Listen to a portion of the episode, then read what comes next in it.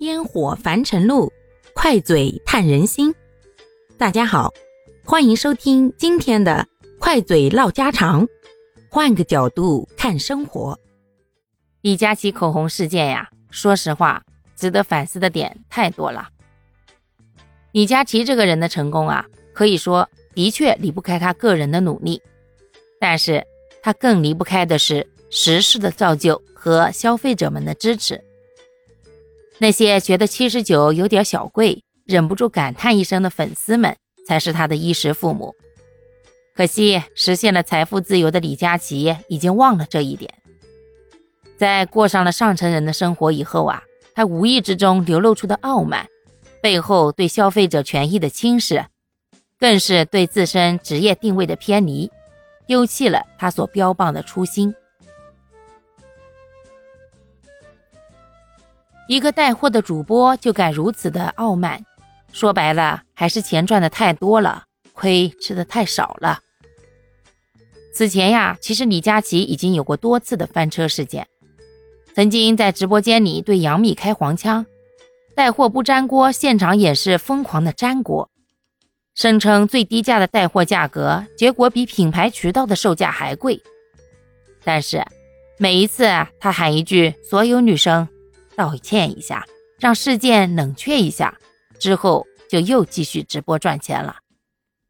或许也正是这些经历，让他觉得粉丝都是健忘的，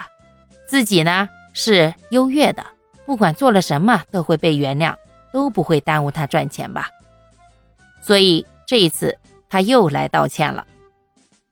只不过在直播间里让粉丝们反省自己的李佳琦。和在道歉声明里表示诚恳接受批评的李佳琦，大家会相信哪一个呢？去年以来啊，由于头部主播坑位费过高，最低价的营销进入了恶性循环，电商直播行业已经开始了大洗牌，越来越多的品牌商和商家涌入了直播电商平台，大家减少了对超级大主播的依赖，行业的生态呢正在重塑。在这样的趋势之下，头部主播们如果还意识不到真诚服务消费者的重要性，而是继续坐在所谓的一哥一姐的宝座上，双脚离地的话，那么必然会遭遇流量的反噬。消费者们当然没有必要为了我有没有努力工作买自己觉得贵的眉笔而反思，但是也确实该清醒地认识到，在粉丝经济的狂热氛围中。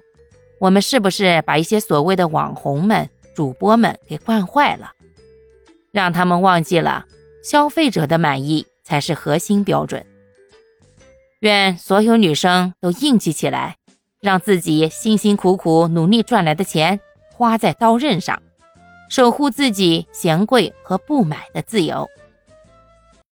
好啦，感谢各位的收听，我们今天就分享到这里啦。